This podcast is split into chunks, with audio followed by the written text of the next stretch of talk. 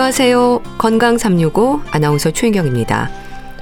나이 들면 고혈압은 흔히 있는 질환으로 생각해서 소홀히 여기는 분들도 있습니다. 혈압약은 평생 먹어야 하는 만큼 되도록 늦게 복용하는 게 좋다는 생각도 합니다. 또 혈압약을 복용 중인 분들 중에는 혈압 조절이 잘 된다 싶으면 임의로 약을 줄이거나 중단하기도 하죠. 하지만 만성 질환인 고혈압은 고혈압 자체로만 위험한 게 아니라 많은 질환들의 위험 요인으로 자리하는데요. 고혈압에 대한 그렇다더라식의 얘기들, 오늘은 고혈압과 관련한 오해들을 풀어봅니다. 그리고 여름철 조심해야 할 온열 질환에 대해서도 살펴보겠습니다. 건강 365 이정석 조갑경의 사랑의 대화 듣고 시작하겠습니다. KBS 라디오 건강 365 함께 하고 계십니다. 다른 여러 질환으로 병원에 가면 늘 확인하는 부분 중에 하나가 있죠. 혈압약 드세요? 당뇨 있으세요? 하는 말입니다. 혈압 여부를 묻는 건 혈압 자체도 문제지만 혈압으로 인한 위험 때문일 텐데요. 그럼에도 나이 들면 혈압이 높아진다는 생각을 하는 분들도 많고요. 대수롭지 않게 여기는 경우도 많습니다. 글쎄요, 그래도 될까요? 오늘은 특히 고혈압이나 혈압약에 대한 그렇다더라식의 얘기들을 풀어보겠습니다. 한양대학교 병원 심장내과 신진호 교수와 함께 합니다. 교수님 안녕하세요. 네, 안녕하세요. 뭐 요즘은 가정 혈압계를 준비해 두고 매일 확인하는 분들도 많은데요. 그런 분들만 있는 게 아니라 중년 이후의 나이에도 자신의 혈압 수치를 모르는 경우도 많던데 그렇죠? 예. 실제로 저희들이 국민들 대상으로 조사를 해보면 예. 고혈압이 있으신데도 혈압이 있는 것을 모르시는 분들이 한 30 내지 40% 정도는 되거든요. 예. 흔히 정상 혈압이라고 하잖아요. 그런데 예. 혈압 수치는 기준보다 낮게 유지해야 한다. 이런 말을 합니다. 어떨까요? 정상이라는 말을 들으면 자연스럽게 비정상이 아닌 것이 정상이다. 이렇게 생각하기가 쉽지만 예. 실제로는 여기서 말하는 정상이라는 것은 혈압이 최적의 상태에 있다는 그런 뜻입니다. 즉 겨우 비정상이 아닌 혈압을 정상 혈압이라고 말할 수는 없다는 거죠. 예. 여기서 비정상이라고 하는 것은 혈압이 올라가서 뭔가는 위험하고 그렇기 때문에 혈압을 낮춰줘야만이 되는 그런 혈압을 말하는데 이제 흔히 알려져 있는 고혈압, 비정상 이렇게 해서 혈압이 140에 90 이상 이렇게 이야기를 하는 거고요. 예. 그럼 정상 혈압, 고혈압 현재 어떻게 설명이 될까요? 국제적인 기준과 우리나라가 좀 다른가요? 그래서 혈압이 어, 정상이 아니다 그랬을 때는 정상과 비정상 사이에 어떤 구간에 있는 혈압 이게 이제 어떻게 될 것인가 하는 거죠. 예. 비정상까지는 아니더라도 그 전 단계만 되어도 중풍이나 심장병 그런 게 발생할 확률은 분명히 높아집니다. 그렇다고 약물 치료를 한다든지까지는 할 수 없는데 그 이유는 임상 시험에서 약물 치료 효과가 명확하게 입증된 적이 없기 때문이 약물 치료까지는 아니더라도 음, 부담 없는 생활요법 같은 것은 도움이 되기 때문에 어, 적극적으로 혈압이 더 올라가지 않도록 관리를 하자 이런 취지에서 미국에서는 130에 80 이상 되면 고혈압이라고 진단을 하고 있습니다. 예. 정상 혈압이다 그러면은 120에 80보다 낮아야지만이 우리가 정상 혈압이라고 확실하게 이야기할 수 있다. 이렇게 돼 있습니다. 예. 수축기 혈압과 이완기 혈압에서 이완기 혈압이 너무 낮아도 문제일 수 있다는 건 어떨까요? 그러니까 이완기 혈압이 70 미만이면 위험할 수 있다는 말도 하는데 그런가요? 흥미롭게도 우리 몸은 심장이 혈액을 뿜어낼 때 주로 혈액 공급이 이루어지고 또 혈액을 받아들이게 되고 하는데요. 특이하게 반대로 심장은 혈액이 뿜어져 나올 때는 혈액 공급이 전혀 되지 않고 예. 혈액 공급이 심장이 혈액을 뿜어내지 않는 시점에서 심장으로만 혈액이 갑니다. 그래서 이건 특이한 점인데 심장에서 혈액이 뿜어져 나오는 현상이 멈출 때 예. 혈압이 이완기 혈압이기 때문에 그 이완기 혈압이 너무 낮게 되면 어, 심장으로 공급되는 혈액에 문제가 생긴다 이렇게 볼 수 있겠죠. 예. 그런데 이때 혈압의 높이 못지않게 훨씬 더 중요한 것은 심장으로 혈액이 들어가는 그 혈관이 좁아져 있을 때 예. 소위 말해서 관상동맥 질환 환자들인 경우에는 이 아래 혈압이 낮아지게 되면 상당히 위험해질 수가 있는 겁니다. 그래서 일반적으로는 여기서 아래 혈압이 70 미만, 60 미만, 50 미만 됐을 때 위험하다고 말하는 것은 관상동맥 질환이 있는지 없는지를 구분하지 않고 많은 사람들을 대상으로 했을 때 어, 위험하다 이렇게 표현하는 거기 때문에 관상동맥 질환이 있는 사람들을 제외하면 그런 말이 실제로는 어, 그만큼 위험하지는 않는 거죠. 그래서 이완결합이 많이 낮아지는 환자들은 예. 일반적으로 관상동맥이 좁아져 있을 확률이 얼마나 되겠는지 평가해보고 관상동맥이 막혔는지 안 막혔는지를 검사를 해서 확인해보고 또 막힌 데가 없다고 하면은 조금 우리가 그렇게 경각심을 많이 가질 필요는 없고 예. 아주 천천히 혈압을 조금씩 조금씩 낮춰 나가면 된다 이렇게 저희들이 실제로는 환자를 이렇게 진료하고 있습니다. 예. 가정 혈압계로 혈압을 측정할 때 아침 공복에 그리고 혈압약을 먹기 전에 재야 한다고 해서 꼭 지키는 분들도 많습니다. 어떨까요? 그 혈압이라는 것은 원래부터 잴 때마다 계속 다르게 나오는 그런 속성이 있거든요. 예. 그래서 혈압을 측정한 결과를 놓고 혈압이 높, 높다, 낮다, 혈압이 조절이 잘 된다, 안 된다 이런 식으로 판정을 내리려면은 혈압을 측정할 때 어떻게 측정했는지 조건이 어, 미리 정해놓은 규칙에 맞아야지만이 되겠습니다. 예. 그래서 그러한 기준에 속하는 것들이 보통 집에서 측정할 때는 아침에 어, 화장실 갔다 와서 약 먹기 전에 어, 3분 정도 조용히 앉은 자세에서 쉬었다가 어, 두번 측정하는 것입니다. 1분 간격으로 연속 두 번 측정하게 되면 됩니다. 예. 당연히 대화를 하게 되면 혈압이 올라가고 신문을 보고 있어도 혈압이 올라가고 그런 여러 가지 다른 신경 쓰는 일- 일이 있어도 혈압이 올라가기 때문에 조용히 명상하듯 휴식을 취한 후에 측정한다는 뜻입니다. 예. 보통 안정을 취하는 시간이 병원에서는 5분 정도 휴식을 취해야지만이 충분한데 집에서는 덜 긴장하니까 그 시간을 한 2, 3분 정도로 줄여서 어, 휴식을 취하시고 측정하셔도 되겠습니다. 예. 그런가 하면 배기 고혈압이라고 해서요. 특히 병원이나 의사 앞에서는 평소보다 혈압이 올라간다는 분들도 있습니다. 그럴 수 있나요? 병원이라는 환경 자체가 일반적으로 좀 생소하실 수가 많기 때문에 예. 특히 이제 혈압을 진단받기 위해서 처음으로 병원에 오신 분들 특히 그런 분들은 긴장하기도 쉽고 그래서 혈압이 올라가는 것 자체는 어떻게 보면 당연한 거라고 할 수 있죠. 예. 그렇기 때문에 처음에 병원 한 번 가서 혈압이 높은 걸 가지고 고혈압이다 아니다 이렇게 이야기하는 것은 곤란하고 최소한 1, 2주 간격으로 한 번 더 와서 두 번째 왔을 때 혈압이 높은 상태라야지만이 우리가 아 이게 고혈압일 가능성이 있겠구나 이렇게 판정을 하게 됩니다. 예. 그렇지만 사람마다 그 어떤 낯설은 장소에 갔을 때 어떻게 느끼는지 하는 거에 대해서는 성향이 많이 다르기 때문에 어떤 분들은 오히려 병원에 오면 마음이 편해져서 그런지 일상생활 스트레스 받으면서 사회활동 할 때보다 오히려 병원에서 혈압이 어, 상당히 낮게 나오는 경우도 있습니다. 예. 그런데 어떻게든 정상 혈압에 가깝게 낮은 수치가 나올 때까지 계속 측정하는 분들이 있고요. 그러다 보면은 좀 낮게 나오기도 하거든요. 이럴 때는 가장 낮은 수치를 기억을 하면 되는 건가요?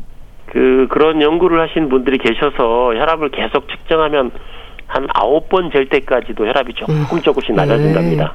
음. 그렇지만은 그 낮아지는 정도가 현저하게 줄어들기 때문에 보통은 두 번째하고 세 번째 정도 순서에 측정한 혈압을 평균값으로 사용하는 것이 가장 정확하다고 보고 있습니다. 예. 그 혈압 수치에서 어느 정도의 오차는 있잖아요. 걱정하지 네. 않아도 되는 범위가 있을까요? 어, 하나의 측정치를 가지고 이렇게 오차를 감안해서 차이가 있다 없다. 예를 들어서 오른팔에서 한 번 재고 왼팔에서 한 번 재는데 얼마가 차이가 있다. 이런 식으로 판정하려면 혈압 자체가 워낙 변동이 심하기 때문에 예. 그럴 때는 한 20 정도는 차이가 나야지만이 차이가 있다. 이렇게 말할 수 있거든요. 상당히 차이가 크죠. 20이면. 예. 그렇지만 평균 값을 가지고 우리가 혈압이 차이가 있다 없다 이렇게 이야기할 때는 보통은 일반적인 원칙에 따라서 30개 정도 혈압을 측정하면 그리고 평균치를 계산하게 되면 매우 정확하다. 이렇게 예, 이야기할 수 있겠습니다. 예. 그래서 이렇게 30개 이상 측정한 수치를 가지고 우리가 고혈압이다 아니다 이렇게 이야기할 때는 예를 들어서 내가 30개 가정 혈압을 쟀는데 그 혈압이 130보다 낮다. 그러면 이건 이제 고혈압이 아닌 거죠. 그런 식으로 진단을 할 수가 있는 겁니다. 예. 만약에 예를 들어서 내가 혈압을 이번 주에 병원에 가서 재고 다음 주에 또 가서 쟀는데 혈압이 차이가 너무 많이 나더라. 병원에 갈 때마다 차이가 많이 나도 똑같이 약 먹고 똑같은 상태에서 쟀는데 많이 많이 나도 괜찮은 거냐. 또 내가 아침에 혈압을 세 번 연속 쟀는데 이게 각각의 차이가 너무 많이 나더라. 예. 그랬을 때 얼마나 차이가 나면은 이게 별로 안 좋은 거냐 이런 식의 개념 혈압의 변동성을 가지고 이야기를 할 때는 대략 한 10 정도 차이 그 정도는 우리가 어, 괜찮은 걸로 받아들일 수 있겠다 하는 겁니다. 예.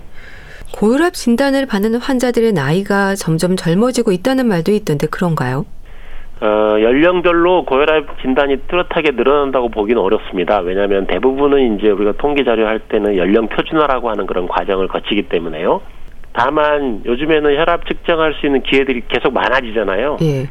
그렇기 때문에 아마도 좀 더 젊으신 분들도 혈압계에 접하고 혈압 재보고 직장에서 혈압 재고 이런 그런 여건이 좋아지기 때문에 젊은 사람들 중에서 혈압 진단 받았다는 이야기를 심심치 않게 듣는 경우가 더 많아지는 건 맞는 것 같습니다. 예. 일부 조금 비만 인구들이 늘어나면서 젊은 층에서 비만 인구들이 생기면서 그것 때문에 완만하게 젊은 사람들에게서 혈압이 높아지는 경향이 있기는 있습니다. 예. 근데 혈압이 건강에 어떤 영향을 미치는지 고혈압에 대한 인식이 부족한 건 아닐 텐데요. 혈압약 드시는 것도 망설이는 분들이 많습니다. 평생 먹어야 하니까 되도록 늦게 시작을 해야 한다는 생각을 하시는 것 같은데 이 부분은 네. 어떨까요? 이 이런 생각을 가지고 계신 분들 입장에서 볼 때는 그런 생각이 맞는 그런 상황도 생길 수가 있는데 예를 네. 들어서 우리가 아무리 혈압을 열심히 조절한다고 한번 가정을 해보겠습니다. 그렇지만 다른 보건 우리나라 여건이 예를 들어서 우리가 아주 못 살던 시절에 열악하고 다른 사고도 많이 나고 또 다른 질병 전염병이라든지 이런 걸로 인해서 사망할 가능성이 높아가지고 예. 어차피 장수하기가 힘든 상황이라고 생각해 보자 말이죠. 음. 그런 상황이라면 혈압약을 일찍 복용한다고 해서 그게 결실을 거둘 가능성이 상당히 떨어지겠죠. 예. 뭐 그럴 때는 우리가 좀 어차피 늦게 복용하는 것이 좋을 수도 있겠다 이런 생각을 할 수도 있을 겁니다 아마도. 그렇지만 요즘엔 어떻습니까? 요즘에 보면은 굉장히 오래들 사시잖아요. 그래서 중풍이나 심장병 이런 거 안 걸리고 지낸다 하시더라도 정말 막상 나이가 많이 드셨을 때는 오히려 인지 기능이 떨어져서 치매 걱정을 한다든지 예. 숨이 차가지고 뭐 계절이 바뀌면은 봄, 여름, 가을 바뀔 때마다 숨 차서 응급실에 입원하고 이런 과정 굉장히 고생하면서 지내시는 그런 분들이 계속 늘어나고 있거든요. 예. 그래서 일단 혈압이 올라갔는데 이거를 방치하는 기간이 길면 길수록 오히려 나중에는 더 불리해지겠죠. 나쁜 혈압을 가지고 그만큼 오래 살았으니까 예. 나중에 그만큼 고생하게 된다는 겁니다. 예. 그렇기 때문에 일단 혈압이 올라갔다면 젊은 때 진단 받았으면 받았을수록 노출되는 기간이 오래되는 거기 때문에 오히려 더 조금 더 열심히 꼼꼼하게 관리를 해야 나중에 나이 드셨을 때는 다른 사람들하고 비슷한 수준을 유지할 수 있지 않겠나 이렇게 생각할 수가 있다는 거죠. 예. 그 약의 부작용이라든지 내성에 대한 부담을 느끼는 분들이 많습니다. 근데 그냥 짐작으로 불안해 하시거든요. 약에 대해서 환자들에게 교수님은 어떤 말씀을 강조하세요?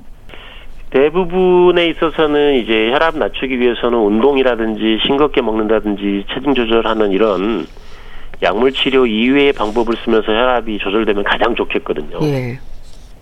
그렇지만 이제 그렇게 해도 혈압이 완전히 충분히 떨어지지 않을 때 아까 말씀드렸던 것처럼 내가 나이도 먹어서 치매라든지 심장 심부전 같은 그런 좀 만성적으로 나를 괴롭게 하는 그런 것까지 피할 수 있을 정도로 혈압이 충분히 조절되지 않을 때는 혈압약을 조금 쓰면 굉장히 그게 요긴하게 도움이 될 수가 있거든요. 예.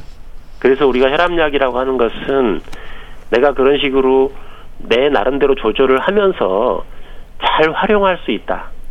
내가 혈압약을 복용하되 혈압약에 의존하지 않고 스스로 관리하고 내가 노력을 한 50% 정도 하고 혈압약의 역할을 한 50% 또는 혈압약의 역할을 좀씩 최대한 낮게 가져가고 내가 할 수 있는 일을 더 많이 하고 이런 개념으로 혈압약을 일부 하나의 수단으로 내가 활용할 수 있으면 좋을 것 같고 예. 대부분의 혈압약의 부작용은 초기 2, 3주 이내에 나타납니다. 그렇기 때문에 처음에는 혈압이 조금만 내려가는 내려가는 것으로도 왠지 나른한 느낌이 나고 음. 피로한 느낌도 나고 예. 집중력도 떨어지는 것 같고 그런 현상이 생기는데 이것은 혈압이 낮아짐으로써 자연스럽게 나타나는 현상이거든요. 이거는 시간이 지나면 적응이 되고 길어봐야 한 1, 2개월 안에 거의 제자리로 돌아오거든요. 예. 그래서 이제 그런 그 기간 동안에 아 이게 예측 가능 혈압이 떨어지니까 당연히 좀 기운이 음. 처음에 없지 않겠어요 적응하는데 그런 이 부작용이 있을 수 있고 그 이외의 부작용은 이제 주로 이뇨제 계통을 복용하게 되면 소변이 많아지기 때문에 밤에 화장실 잔- 다니느라고 잠을 잘 못 잤다 이런 말씀을 하실 수가 있으세요 또 예. 전해질 균형이 깨지는 경우도 있고 그렇지만 이런 모든 부작용은 초기 2, 3주 이내에 나타난다는 거죠. 그래서 예. 그 기간 동안에 어, 약 드시고 나서 혈액 검사를 한번 해보고 그때 괜찮으면 대부분 괜찮은 걸로 그렇게 알 수 있고 그래서 초기에는 이제 병원을 조금 자주 방문해서 자기 자신한테 딱 맞는 약을 고르는 게 굉장히 중요하다 이렇게 보겠습니다. 예. 이건 어떻습니까? 손발이 저리거나 두통이 있거나 어지럼증이 생길 때도 혈압이 높아서 그렇다고 나름 짐작을 합니다. 연관이 음. 있나요? 혈압이 그런 증상과 관련될 때는 보통 180 이상 계속 높을 때만 해당이 된다고 하거든요. 예. 그 말은 거꾸로 보면은 증상이 전혀 없는데도 혈압이 200 이상 계속 높게 유지되는 사람들이 훨씬 많다는 겁니다. 음. 다시 말해서 180 이상 높지 않은 그런 혈압은 증상이 없다. 당연히 없다. 200 이상인데도 거의 증상이 없는 경우도 많기 때문에 예. 그래서 이제 우리가 그런 그 증상을 느낄 때는 내가 혈압을 재봐야 되겠다. 혈압을 재봤더니 180 이상 나오더라. 그럼 몇 번 더 재보고 계속 그렇게 나온 병원에 가면 되고 그게 혈압이 그렇게 높지 않을 때는 아 이게 혈압과 관련성이 없나 보다 이렇게 생각하시면 된다는 거죠. 혈압약을 오래 먹으면 콩팥 기능이 망가진다고 생각하는 분들도 있습니다. 어떨까요? 사실은 그렇게 생각하시는 분들이 많은데 예. 혈압을 원래 조절을 약이 됐든 뭐가 됐든 이론적으로 완벽하게 조절을 할 수만 있다면 고혈압 때문에 콩팥이 망가지는 거는 거의 완벽하게 예방할 수 있거든요. 예. 그런데 혈압약을 복용하시는 분들이라 하더라도 혈압약을 제대로 복용하지 못하거나 또 혈압 조절이 확실하게 되지 않을 때는 콩팥이 망가질 확률이 정상 혈압인 사람들에 비해서 여전히 많이 높으세요. 예. 그렇기 때문에 옆에서 볼 때는 어떻겠습니까? 혈압약 드시는 분들이 콩팥이 굉장히 계속 나빠지는 것처럼 보이겠죠. 그렇네요. 그렇기 때문에 어, 그거는 착시 현상이고 보통 혈압약을 먹는 환자분들 입장에서 볼 때는 혈압약을 복용하면 혈압이 일시적으로 낮아질 때 그때 콩팥 기능이 한 20% 정도 처음에 떨어집니다. 살짝. 예. 그렇기 때문에 그때 이제 약을 드시는 분들은 이거 안 되겠네. 약 음. 먹으니까 콩팥 기능이 낮아지네. 이렇게 예. 생각할 수 있죠. 그렇지만 실제로는 그런 과정을 거치면서 콩팥 기능이 그 자리 한 10 내지 20% 정도 낮은 정도 수준에서 계속 유지가 됩니다. 끝까지. 예. 조금씩 조금씩 한없이 나빠지는 게 아니라 그 레벨에서 거의 계속 유지된다는 거죠. 오랜 기간 동안 나빠지지 않고 유지됩니다. 그래서 처음에 콩팥 기능이 살짝 떨어질 때 겁먹거나 그거를 잘 이해를 못 하시게 되면 여러 가지 이제 약물 치료를 못 하는 이유가 생기는 겁니다. 예. 이건 어떨까요? 혈압약을 복용하면서 혈압이 조절이 됐어요. 그럼 또 약을 임의로 중단하거나 2, 3일에 한 알씩 드시기도 하더라고요. 이건 어떨까요? 지금 우리가 혈압약을 복용하는 거는 아주 쉽고 일반적인 현상으로 보이지만 고혈압이라는 거는 환자도 워낙 많고 약제 비용도 대단히 많이 들어갑니다. 예. 환자들이 많기 때문에. 예. 그렇기 때문에 이 혈압약의 치료 효과라고 하는 것은 세상에서 의학에 관련된 어, 임상 시험 중에서 가장 엄격한 기준을 통과해야만이 아. 혈압약으로서 인정을 받을 수가 있어요. 예. 그리고 이런 그 혈압약의 효능을 입증하고 인정받는 과정에서 혈압약의 사용법은 적어도 하루 한 번 복용하는 복용법 으로 다 검증이 된 거예요. 예. 따라서 약을 띄엄띄엄 복용한다, 며칠에 한 번씩 복용한다, 이런 형태로 복용하는 혈압약의 효과에 대해서는 어, 입증된 효과라고 말하기는 어렵다는 거죠. 예. 그러니까 스스로 짐작을 해서 약을 먹었다, 안 먹었다 하면 안 된다는 거죠?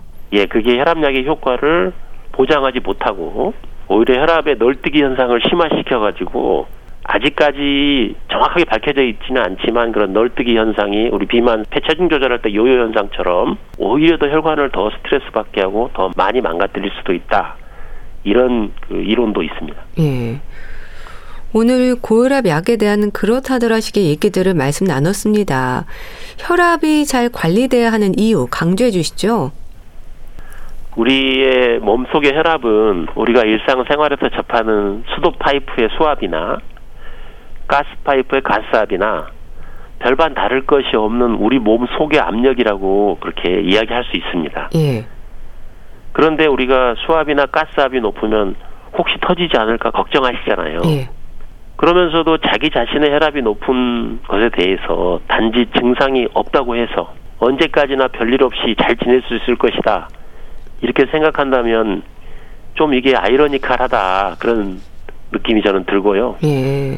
오히려 우리 몸의 압력이 불필요하게 높아지지 않도록 또 너무 높으면 이거가 좀 낮춰서 유지할 수 있도록 관리하는 것이 결국에는 수도 파이프나 가스 파이프처럼 우리 몸을 오래오래 동안 망가뜨리지 않고 어, 지켜나가는 가장 손쉬운 방법이다라는 것을 꼭 기억해 주셨으면 좋을 것 같습니다. 네. 이제 휴가철이라서 이런 경우도 있지 않을까 싶습니다. 많은 분들이 나름 정한 시간으로 규칙적으로 약을 드시잖아요. 그런데 시차가 있는 해외로 여행을 간다거나 했을 때 복용 시간이라든지 신경 써야 하는 부분들은 없을까요? 어, 실제로 이제 시차 문제도 있고 또 직업상의 문제로 요즘에는 밤에 일하시는 분들이 많이 계시잖아요. 예. 그런데 이제 혈압약 복용은 우리 몸의 신체의 바이오 리듬, 신체 사이클이 언제 시작되고 언제 휴식을 취하고 이런 거하고 관련이 있기 때문에 잠에서 깨어난 순간이 시작 시간입니다. 예. 그래서 잠에서 깨어나면 우선 혈압약부터 복용하시고 생활을 시작하는 것이 그 리듬에 가장 잘 맞다는 거죠. 혈압약은 위장 장애가 없기 때문에 굳이 식사하고 식후에 복용해야지 이렇게 생각하지 않으셔도 됩니다. 예. 고혈압이나 혈압약에 대한 그렇다더라식의 얘기들에 대해서 짚어봤는데요. 한양대학교 병원 심장내과 신진호 교수와 함께 했습니다. 말씀 잘 들었습니다. 감사합니다. 네, 감사합니다. KBS 라디오 건강 365 함께하고 계신데요. 신우리의 지금부터 행복합니다. 듣고 다시 오겠습니다.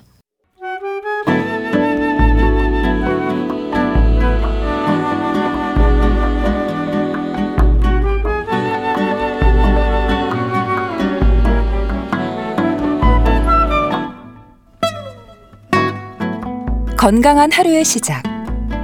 KBS 라디오 건강 365. 최윤경 아나운서의 진행입니다.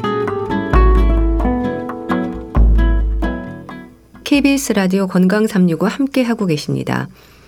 여름철 조심해야 하는 부분으로 온열 질환의 위험이 지적이 됩니다. 일사병, 열사병을 조심해야 한다는 건데요. 특히 노인이나 만성 질환자들은 각별히 신경 써야 하지 않을까 싶습니다. 온열 질환의 위험 대한의사협회 백현옥 부회장과 함께합니다. 안녕하세요. 네, 안녕하십니까. 뭐 여름이니까 당연히 더운 날들이지만요. 노인이나 만성 질환자들은 온열 질환에 취약할 수밖에 없죠.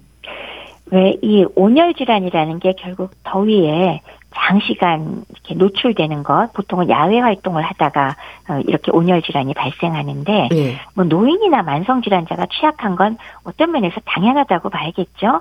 금년도에 온열 질환자 발생 신고를 보니까 65세 이상이 약 30%고 50대가 20%라서 50세 이상이 절반 정도 되더라고요. 예. 그러니까 그게 아마도 나이 자체도 있지만은 40대 중반 이후부터 만성 질환자가 늘어나니까 이렇게 상호 영향을 미치는 게 아닌가 싶습니다. 예. 앓고 있는 질환이나 건강에도 영향을 줄 수 있어서 특히 조심해야 할 텐데요. 온열 질환을 어떻게 이해하면 될까요? 고열에 장시간 노출될 경우에 발생하는 질환이다 라고 우선은 어, 이해를 하면 되겠고요. 예. 거기에 나오는 증상은 뭐 머리가 많이 아프거나 어지러운 거 이게 가장 흔할 거고 그거 외에 뭐 근육의 경련이 일어나거나 피로감, 의식 저하 등의 증상까지도 나타날 수가 있고요. 예. 종류를 따지자면 많습니다. 가장 심한 열사병부터 시작해서 열탈진 혹은 열사병, 열경련, 열실신, 열부종 이런 것들이 있을 수가 있고요. 예. 그 중에서도 이제 방치했을 때 생명이 위태로울 수 있는 질병이 가장 중요한 열사병이 있고 열탈진의 경우도 역시 방치하면은 위험할 수가 있겠습니다. 예. 그래서 하루 중에 가장 기온이 높은 한낮에는 외출을 삼가라는 말을 하기도 하는데요. 고온에 장시간 노출되는 상태가 주는 위험이 뭘까요? 우선 1차로는 당연히 상식적으로 금방 생각이 드시겠지만 고온에 노출이 됐을 때 우리 몸은 어떻게 해서든지 체온을 유지하려고 땀을 많이 흘리거든요. 예. 그렇기 때문에 탈수 증상 위주의 또 물과 땀과 함께 전해질도 같이 나가잖아요. 전해질 부족 증세가 나타나게 됩니다. 음. 그래서 뭐 혈액 순환 장애가 일어나기도 하고 기절을 하기도 하고 어쨌건 탈수가 문제가 되는 증상이 첫 번째 나올 수가 있고요. 근데 요거는 이제 우리가 금방 상상할 수 있는 일인데 여기서 더 심하게 노출이 계속되고 고온에 방치가 되면은 드디어는 뇌에 있는 중추의 체온 조절 기능을 잃어버리는 가장 심각한 증상 혼수에 빠져버리고 예. 체온이 무한정 올라가는 이런 상황이 벌어지게 됩니다. 예. 이게 가장 위험한 상태가 되겠습니다. 예. 사실 우리 몸은 추우면 피부 온도가 내려가고 더우면 올라가는 건 당연한데 체온을 일정하게 조절하는 능력도 있지 않습니까? 그런데 폭염에 오래 노출이 될수록 그게 안 된다는 거죠? 그렇죠. 우리 뇌의 시상하부라는 곳에 체온을 조절하는 중추 신경이 있어요. 근데 이제 일반적으로 그 바깥 온도가 올라가면 피부도 올라가죠. 그렇지만 중심에 있는 체온은 전혀 변화가 없이 일정하게 유지되는 게 정상이잖아요. 예. 그런데 너무나 지나치게 더운 환경에 오래 노출되면 이런 체온 조절 중추가 자기 기능을 잃어버리고 드디어 나 몰라 하고 뻗어버리니까 체온이 40도 이상으로 뭐 한없이 올라가게 되고 문제는 중심 체온이 그렇게 올라가게 되면 몸에 있는 내부 신장, 장기들이 전부 다 손상이 일어나고 사망할 가능성이 굉장히 높아지는 위험한 상태가 됩니다. 예. 그래서 그런 걸 우리가 열사병이라고 부릅니다. 예. 그렇게 우리 뇌의 시상하부가 기능을 하지 못할 정도가 되면 다양한 이상 증상이 생길 수 있다는 건데요. 수분과 염분이 빠져나가는 것도 그런 이유죠. 그렇죠. 1차로 체온 유지를 위해서 땀의 배출을 매우 심하게 하고 전해질도 같이 따라 나가는 것. 예. 이게 1차로 일어나는 경우라 그때는 수분하고 염분이 엄청나게 많이 빠져나가게 되고 뭐 일단 피부는 축축하지만 차갑게 식힐 수는 있죠. 피부 자체는 식힐 수가 있는 거죠. 예. 근데 거기에서 점점 더 심해지면 드디어 이제 감당 못할 상태가 돼버리면은 그때는 이제 드디어 중추신경, 뇌 시상하부가 드디어 기능을 안 하게 돼서 그때부터는 체온을 유지를 못하고 한없이 고열로 올라가게 되고 예. 따라서 장기 손상을 입게 되는 그런 결과가 나온다는 겁니다. 예. 그러니까 그런 상태가 지속이 되면서 온열 질환이 발생하는 건데요. 노인과 만성 질환자들뿐 아니라 밖에서 일하시는 분들도 조심해야 하지 않습니까? 그렇죠. 노인이나 만성질환자는 우리가 왜 주의 드리는 거 있잖아요. 예. 더울 때는 외출을 삼가해 음. 주세요 하고 말씀이라도 드릴 수가 있는데 아니 업무가 밖에서 일하시는 분들은 어쩔 수 없잖아요. 그러니까 일하시는 환경 자체가 무더위에 실외에서 일하시는 분은 바로 온열 질환 발생하는데 강제로 노출돼 있는 상태니까요. 예. 조심해야 되는데 그러면 나는 일을 해야 되는데 예방을 위해서 무엇 할 거냐? 결국 폭염이 있을 때는 이거는 이제 말하자면 그 작업을 주는 말하자면 작업장에서 해주대 해줘야 될 부분이기는 한데요. 낮 시간대 가장 뜨거운 시간대에는 작업을 좀 줄여주시고 예. 그리고 사이사이 물을 충분히 보충을 해서 마셔가면서 일을 하도록 하시고요. 그 다음에 충분히 그늘 속에서 휴식을 취할도록 휴식 시간을 보장을 해주셔야 예. 우리가 예방을 할 수가 있겠습니다. 예. 또 갈증을 느낀다는 건 이미 수분 부족 상태이기 때문에 갈증을 느끼기 전에 미리 물을 수시로 마셔야 한다고 들었습니다. 그런가요? 정확하십니다. 네. 이미 느낀다는 거는 몸이 많이 물이 부족하기 때문에 돌고 돌아서 나 지금 목말라 목말라 하고 호소를 하는 거거든요. 그렇기 때문에 더운 환경에 노출되는 상황에서는 내가 입이 마르다는 것을 느끼고서야 물을 마시면 이미 늦기 때문에 예. 규칙적으로 자주자주 물을 마셔 주어야지 온열 질환 발생을 당연히 예방할 수가 있겠습니다. 음. 그렇지만은 내가 신장 질환이 있다, 즉 콩팥이 건강하지 않다, 수분 섭취를 제한해야 된다 그럴 때는 미리미리 의료진과 상의하셔서 어느 정도의 물을 어떤 속도로 마셔야 되는가를 결정하고 작업장에 들어가시거나 그런 환경으로 어, 대비하시기 바랍니다. 네. 어지럼증을 느끼는 분들도 있는데 온열 질환의 증상 중에 하나죠. 그렇죠. 땀으로 인해서 탈수가 굉장히 심해서 발생하는 열탈진, 그러니까 일사병이죠. 그거나 열실신 같은 경우는 아주 뭐 어지럼증 동반되는 게 가장 큰 특징이라고 할 수 있습니다. 네. 뭐 이런 경우는 빨리 시원한 곳으로 이동해야죠. 그런데요, 흔히 일사병, 열사병이라고 하지 않습니까? 어떤 차이가 있는 건가요? 우선 일사병이 이제 먼저 나타나는 거라고 할 수 있는데요. 어, 열 탈진이라고 부르기도 하고 혹은 열 피로라고 부르기도 합니다. 네. 어, 계속 말씀드리지만 일단 체온을 유지하기 위해서 더운 환경에서 땀 배출이 굉장히 많이 나오게 되니까 이때 중요한 것은 탈수와 전해질 부족 증상이 가장 중요합니다. 예. 일사병까지는 아직 체온 조절 중추가 기능을 하고 있기 때문에 체온이 오르더라도 40도 이상은 오르지 않고요. 피부를 만져보면 좀 차갑고 젖어 있는 상태고요. 심한 어지럼증, 구역질이 나거나 토하거나 무력감이나 뭐 피로감, 근육 경련 같은 거 나올 수도 있죠. 네. 여기에 비해서 열사병은 방금 말씀드린 일사병 상태를 방치하거나 내버려 두었을 때 더 심한 열 높은 환경에 노출되었을 때는 뇌에 있는 체온 조절 중추가 완전히 기능을 잃어버리게 됩니다. 예. 그렇기 때문에 중심 체온을 유지하는 것이 안 되고 마냥 올라가니까 40도 이상 그냥 한없이 올라가게 음. 되는 그리고 이 경우는 이미 조절 중추가 망가졌기 때문에 땀은 전혀 나지 않고 어, 의식을 아예 잃어버리거나 혼수 상태가 되고 여러 가지 장기가 전부 손상되는 그래서 치사율이 매우 높은 게 특성이 되겠습니다. 예. 그래서 일사병으로 인한 열 경련, 열 실신, 열 피로 듣기에도 부담스러운 표현으로 지적이 되던데 어떻게 이해하면 될까요? 어, 방금 말씀드렸듯이 열사병은 완전히 체온 조절 중추가 망가진 거고 예. 나머지는 그렇게 망가진 것까지는 아닌 거를 정도나 증상에 따라서 분류를 음. 해서 부르는 게 지금 말씀 주신 내용들입니다. 일사병은 방금 말씀드렸듯이 심한 탈수와 전해질 부족 증상으로 여러 가지 증상이 나오는 경우가 되겠고요. 열정년은 물과 함께 빠져나간 전해질 부족 증상이 위주의 증상이라서 전해질이 부족하면 근육에 경련이 일어나거든요. 예. 그래서 그것을 열 경련이라고 부르고 열 실신의 경우는 어 열을 식히기 위해서 피부로 주로 혈류가 모이니까 중심 혈류는 부족하게 되거든요. 그래서 혈압이 떨어지면서 실신을 해버리는 경우에는 열 실신이라고 부르고 예. 열 부종도 있는데요. 그 중심 혈류는 줄어들고 말초 혈액만 늘어나기 때문에 이 말초로 혈액이 많이 몰려가면 그게 피부잖아요. 음. 거기서 다시 돌아오는 게 잘 안 되니까 어, 말단의 피부들이 다 부석부석하게 붙는 것 이것을 열 부종이라고 합니다. 네. 그리고 열 피로는 일사병과 거의 같은 용어로 일사병, 열 피로 같은 내용이라고 보시면 되겠습니다. 예. 일단은 일사병을 의심할 수 있는 증상들을 잘 알아둬야 할 텐데요. 증상도 참 다양하네요. 그렇죠. 뭐 예를 들면 여러 번 말씀드렸지만 열탈진 뭐 이런 경우에는 땀을 많이 흘려서 그 지금 일사병이 열탈진이니까요. 네. 수분과 염분이 적절히 공급되지 못하는 경우잖아요. 그래서 이럴 때는 엄청나게 땀을 많이 흘리는 게 한눈에 보아도 보입니다. 음. 과도하게 땀을 흘린다.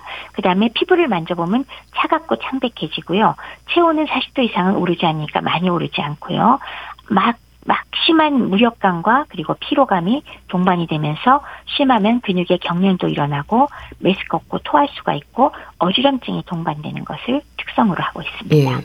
그럼 일사병이 의심될 때는 일단 그늘로 가서 쉬는 게 우선일까요? 정확하십니다. 예. 시원한 곳으로 이동해서 음. 휴식을 취하면서 좀 옷도 좀 느슨하게 해주시고 어, 일사병의 경우는 의식이 있으면은 뭐 대부분 의식 괜찮으시니까요 수분을 공급해 주시기 바랍니다. 예. 물이나 이온 음료도 도움이 된다고 하던데요. 네, 탈수를 교정하기 위해서 수분 공급이 필수인데 물 당연히 도움되고요.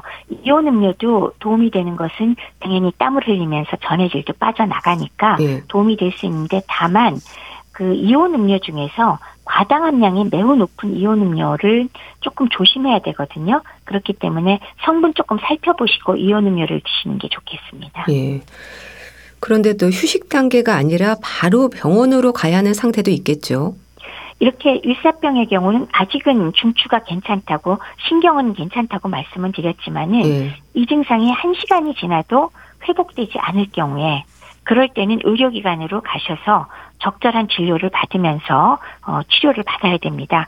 어, 대개의 경우는 병원에서는 수액을 이용해서 수분과 전해질을 보충하게 될 때가 많습니다. 네. 그렇게 일사병에 대한 대처가 안 되면 열사병으로 이어질 수 있다는 건데요. 근데 열사병은 건강에 치명적일 수 있다고 들었습니다. 맞습니다. 열사병의 경우는 드디어 이제 참다 참다가 뇌에 있는 체온 조절 그 중추가 외부의 열 자극을 견디지 못해서 기능을 완전히 잃어버린 상태잖아요. 예. 그렇기 때문에 즉각 치료하지 않으면 몸 안에 있는 모든 장기가 손상이 되거든요. 왜냐하면 체온이 한없이 올라가면 몸의 장기가 그 온도를 이겨내지를 못하거든요. 따라서 즉각 치료하지 않으면 이때 사망률은 무려 50% 이상 90%까지 사망할 수 있다고 합니다. 음. 그러니까 중추 신경계까지 영향을 미칠 수 있다는 건 이렇게 응급 상황으로까지 발전할 수 있다는 거네요. 그렇죠. 내부의 장기가 지금 다 손상되면 그게 바로 사망으로 가는 음. 그런 위험이 있으니까 뭐 응급 상황이니까 바로 병원으로 옮기셔서 치료를 받으셔야 됩니다. 온열 질환 중에서도 가장 위험한 상황입니다. 예. 그럼 열사병 환자들의 특징적인 증상이 있을까요? 열사병 환자들은 피부를 만져보면요. 예. 아까 일사병의 경우는 축축하고 차갑다 그랬는데 이 열사병의 경우는 뜨겁고 건조합니다. 음. 그리고 어 보통 체온이 40도 이상으로 올라가 있고요.